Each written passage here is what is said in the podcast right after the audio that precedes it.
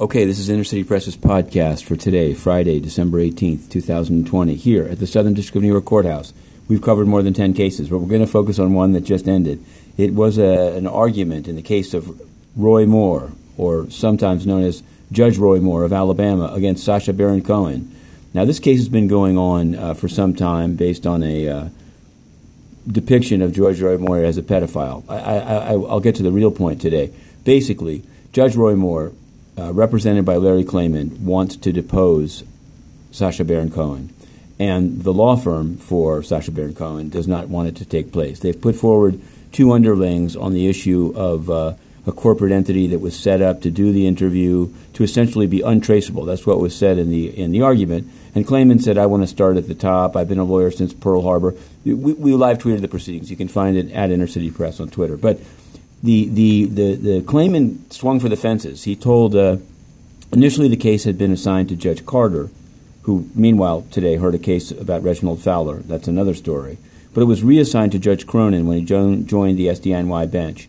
And Klayman said that he thought that Judge Cronan was being too deferential to uh, Sacha Baron Cohen and corporate interests, Showtime, CBS, et al. Uh, Judge Cronan didn't like that at all. He said it was offensive and inaccurate.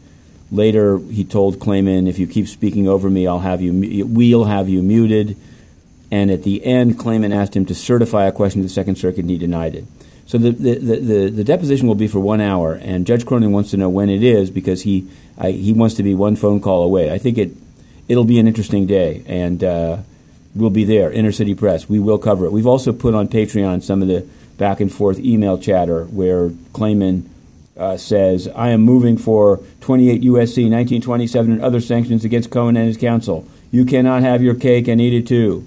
So you can find that on uh, Patreon, Matthew Russell Lee. Meanwhile, the United Nations. This is a sad. There, this is a case about being called a pedophile.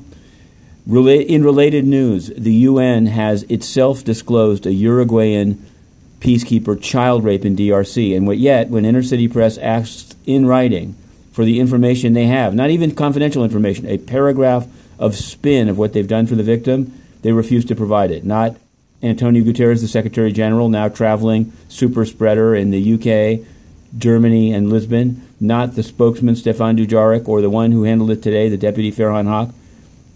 It's highly problematic. It's uh, significantly uh, something that the judicial system should take notice of and act on. But for now, we're hitting three minutes, and this is the three minute drill. Matthew Russell Lee, Inner City Press. To be continued. Have a good weekend.